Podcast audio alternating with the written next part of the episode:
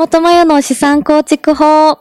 会社が倒産しても一生稼ぎ続けるスキル。人から好かれて投資で月収100万円。イエーイ始まりました1話目ということでですね、えーこの1話目では、なぜ投資をしていった方がいいのかっていうタイトルでお話をしていくんですけれども、まあ、まずですね、自己紹介ということで、まあ、塚本麻代、誰やねんってなってる方もいらっしゃると思うので、はい、ここの自己紹介をしていきます。お願いします。お願いします。はい、えー私はですね、大阪生まれ、大阪育ちなんですけども、えー13年間バスガイドをしてたんですよ。で、まあ、その13年間やってたんですが、6年目で会社が倒産してしまって、なのでその一番初めのサブタイトルに、まあ、会社が倒産してもって入れさせていただいたんですけども、その時に会社が倒産して、やっぱりこれ、会社の給料だけではマジでやばいと思っちゃったところから、まあ、投資をやったりとか、いろいろ副業っていうのを捉えないといけないなって思ったんですね。で、そこから始めていって、まあ、7年間全然稼げないことがあったんですけども、えっと、今は、まあ、いろいろとその投資のまあ資産構築ということでさせていただいてます。はい。そしてですね、えー、まあ、こうやって、ポッドキャストを撮るようになったということなんですけども、まあ、いろんな投資の、まあ、資産構築であったりとか、投資のこともお話ししていけたらなと思いますので、まあ、これからよろしくお願いします。はいということでですね、今日はゲストを呼んでます。ははいい、よろしくお願いします。はい、よろしくお願いしま。ます。えっと、まあ、投資家の杉野さん、そして、隼人さんということでですね、お話をしていこうかなと思うんですけれども、まあ、まず、なぜ投資をしていった方がいいのかっていうことで、いや、私は、うんうん。もうこの投資というか、まあ、会社がやっぱ倒産したからこそ、何かやらないといけないなって思ったところがきっかけだったんですけど、うんうーん、なんか杉野さん的にはありますか？なぜ投資を投資をするべきなのか、投資をなんでやっていやったのか？っていったのか。はい。そうですね。僕の場合は、あの生きるため。生きるため、ちょっと異例なんですよね。あのまあでも。えっと、なんて言ったらいいですかね。異例だと思います。杉野さんはかなり異例で、なんか、お金でお金を生むっていうことしかしたことがないって聞いてます。はい。アルバイトでマクドナルドだけ働いたという経験があると。そうですね。マクドナルドとはい。バーのバーもやってた。その何ヶ月ぐらいなんですか？バーはですね。あ、これもそうなんですよ。先ほどの塚本さんのはい。あの、つぶ、会社が潰れてしまう、倒産してしまったってあーはいはいはいおっしゃってたじゃないですか。うん。バーもですね、倒産したんですよ。あ、倒産したんですか、はい倒産したからこそ、投資をやらないといけないと思ったわけではない。違いました。でも、まあ実際そうです。倒産しはいて、収入源ないよ。うんちょうど二十歳の時だったんですけど、二十歳？はい、あ二十歳です。結構前ですね、これは。そうですね、今うん32歳なんで、はい。12年前、うんうんうんうん。バーが、京都のバーなんですけどね。京都。おお、はい。もうお店に1日5人ぐらいしか来ないっていう。潰れるわ潰れるな。僕もそこで働きながらお酒を飲みながらですね、おお楽しそあのすごい楽しんでう。はい。働いてたんですけど、うんうん。まあ、潰れちゃってですね。で、まあ、そこ何の目くらくもないんですけどちょうどそのタイミングで始めたんですよね、おお、まあ投資そこから、はい、はい。投資ではなかった。まあ、ギャンブルみたいな感じなんですけどギャンブルを投資として、うんまあ、やってたっていうところです、なるほど、はいちょっとそうです。異例なんですよね。杉さんはかなり異例だったんで、隼人さん、隼人さんはなんで投資をしていったのか、はい、お願いします。お願いします。何ですか？緊張してますか？緊張してますね。そうですね、僕がなぜ投資を始めたかはですね、うんそのまあ僕結構飽き性っていうところがありまし はいてはい。そのやっぱり仕事が続かないっていうのとはい。そのまあ僕結構年上の方とのあのお付き合いとか多いので。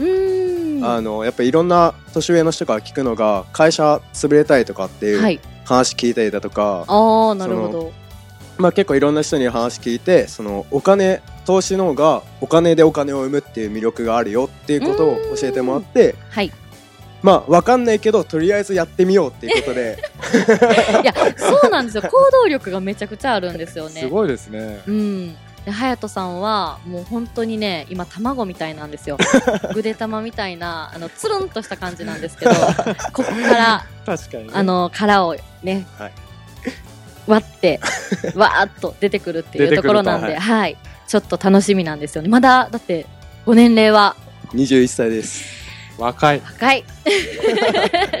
若いんですよ。21歳ながら、やっぱり投資をしないといけないとうん思ったところがあったっていうことですよね。はいで、なんかあれですよね、家族、家族ぐるみというか、はいなんか、はお母様もそういうね、ビジネスっていうかそういうこともされてたりということで、はいやっぱりそういった遺伝子を、そうですね子なのかな 遺伝子ではない。なんか、でもそういった影響って絶対ありますよね。ありはいうんうんうん。なるほど。OK です。まあ、そんなじゃあ投資をなんでしていった方がいいのかっていうところなんですけど、あの、これって、じゃあ30年前とか40年前とか、はい。たくさんいたのかって言ったら、ちょっと私もわからないんですけども、うんうんうん今の方がやった方がいいと思ってるんですよね。うんそうですね。これ、うん。実は日本の投資の歴史って結構古くて、そうなんですね。あの、もうめっちゃ前だと米を投資としてやってたんですよ。お米へーお米。お米で投資的なことをできてて、はいはい。で、実は昔の方が投資が盛んだったんですよね。え、そうなんです日本のね。え、それ昔っていつの話なんですか？もうめっちゃ昔です。何年とかざっわかっくりやなえーと人生3回分くらいですね。人生人生3回300年前って思っておきましょうか。はい。はいまあでも実際それぐらい前の時は、はい米の投資っていうのを、はい。すあの昔の人たちはしてて、はいす。ごくその実は投資が盛んだったんですへー米が米を生むってことですか？そうですね。あんまりお金が流通してなかったってことですかね？そういうことですね。なんか米の価値の方が高くて、要はお金と米の交換みたいな。あそーっちですね。でうん、米の価格がこう上がったりはい下がったりっていうのがあるので、うんそのなんて言ったらいいんですかね？はい。差額でうん儲けたりとかしてた人たちがいたっていうのいを、た。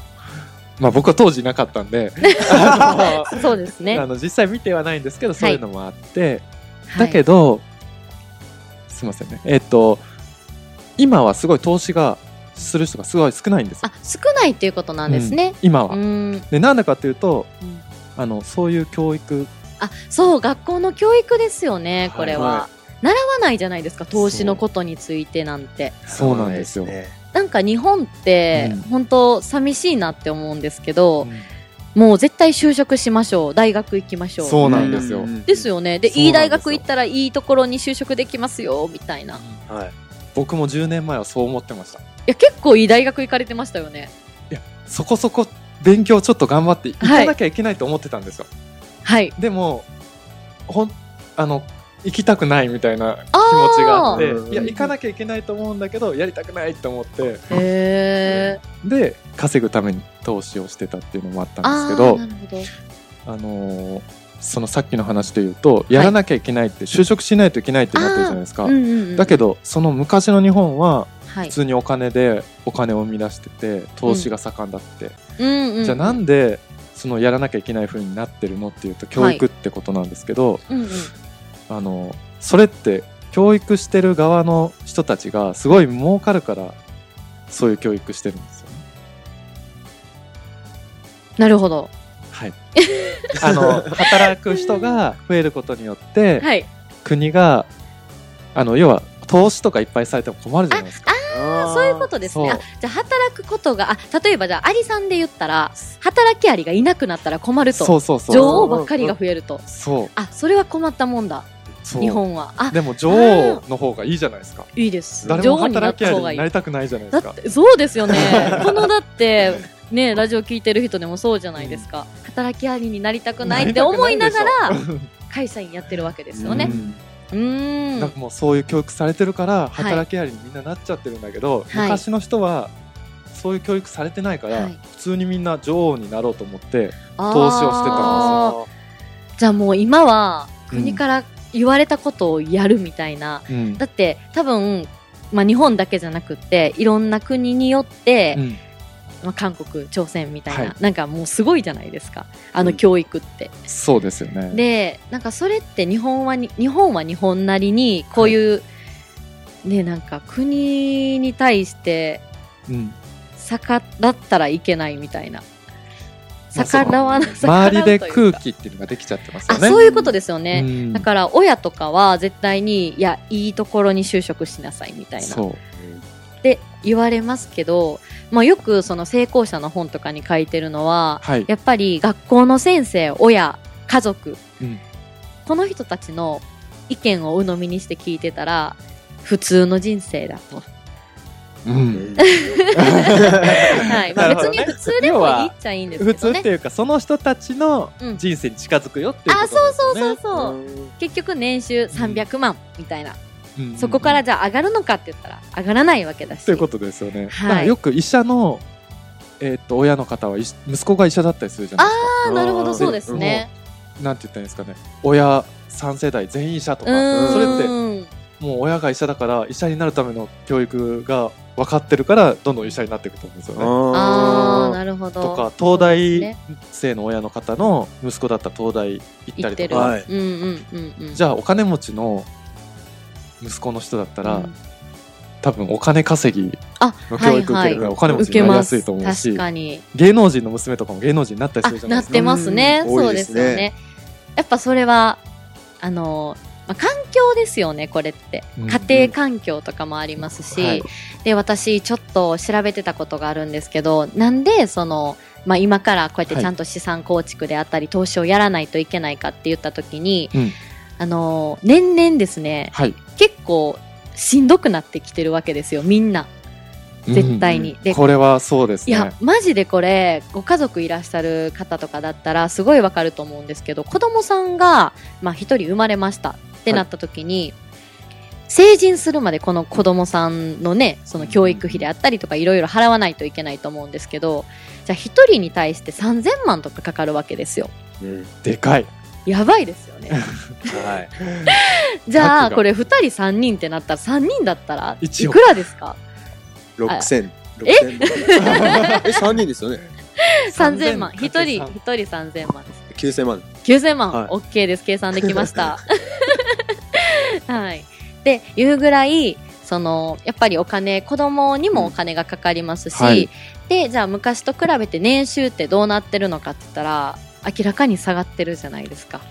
下がってますよね。そう。で私すごい思うことがあってあまたあの消費税とかも今8%ですけど10%に上がるわけだし、はい。で自動販売機。はい。今販売機。隼人さんいくらですか？えーっと、百。カンカン買おうと思百う五缶だと百三十円とかですよね。130円ですよねはい。これちなみに私は小学校の時になんか思い出があるのは100円で買えてたんですよ、ええ。変えてました買え。てましたよね余裕で変えてました。で調べてみたんですよ35年前はい。はコカ・コーラが50円で買えてたら。しいいいなんと。なんとですよね。だって今 130円でしょ。え、やばくないですか？えやばい。80円も変わってるんですよ ?2.6 倍ですよね。価格がさすがです。50円から。っ数字が出てきた。すいませんですね。はい。えー、そう。てことは、うんうん。もしかしたら、うん。その50円、はいえっ、と、まあ、うん、10年前の時に50円だったコカ・コーラが、はいえー2.6倍になってるってことは、その時1000円だったものが2600円とかになあってるかもあしれないいうそうことか、ですよねそういうことか。そうなんです。結構私これめっちゃタイミングって大事だと思ってて、はい。じゃあ35年前に戻ってコカ・コーラを買うのかって言ったらそうではないんですけど、うんうん例えば今から資産構築したいな、あーでもやりたいな、でもできないな、みたいな悩んでる人ってめっちゃ多いと思うんですよ。はい。これ例えば2年前3年前からやりたいなとかって思いながら今を何もやらずに過ごしてきてしまってたら、結局何も変わってないじゃないですか。うん。っていうことはもう早くからやっとかないとはい意味がないっていうことなんいや、本当うそうですよはね。ね、だから私の周りとかでも不動産投資とかもうん結構ちゃんともう今すぐ捉えた人って普通にその毎月毎月不労収入っていうか家賃収入入ってきてたりするんですけど、うん、決断する覚悟がない人もちょっと増えてきてるなっていうイメージが。大早くやった方がいいですよね。いや、マジでやった方さがいいですっきの話で言うと、うんえー20年前とかでうん。投資始めてた人とはい。あ、貯金してた人だったら、確かに。あれコーラ買うときにはい。全然あの貯めてた人だったら価格がその時の3倍になってるわけでしょ？確かに確かに。そうですよね。だからそのお金の価値が3分の1になっちゃってるってことじゃないですか？その時の人ならほう、じゃあコカ・コーラを買う側じゃなくて、かコカ・コーラの株を買っといた方が良かったってことですね、これは。まあそれは間違いないと思います、ね、株ですよね。はいはい。まあ、株だけじゃないですけど、うんうん。はい っていうね、なんか、まあ、いろんな、多分将来考えた時に結構やばいぞっていうのが目に見えてると思うんですよ。年金とか。はいもらえますか？僕が大人にもうちょい大きくなった時には もうちょっと大きくないですよねもうらえない21歳だけど、はまだ大きくなる。まだ大きくなります OK です。そうですよね。はい年金結構、まあ、もらえるかもらえないかで言ったらちょっとわからないですけど、ただ、絶対年齢は上がっていくと思うんですよね。ははい。で実際そうですね実際そうですよね。はい。という形でですね、えっと、1話目がね、なぜ投資をしていった方がいいのかっていうことでお伝えさせていただいたんですが、今回はちょっとこれで終わりにしたいと思います。はいはい。で、2話目がですね、次は、じゃあ、多分投資をする上では成功していきたいなって思ってる人が、まあ大半だと思うんで、失敗しない投資法っていうのをお伝えしていきます。はいはい。では今回はどうもありがとうございました。ありがとうございましたありがとうございました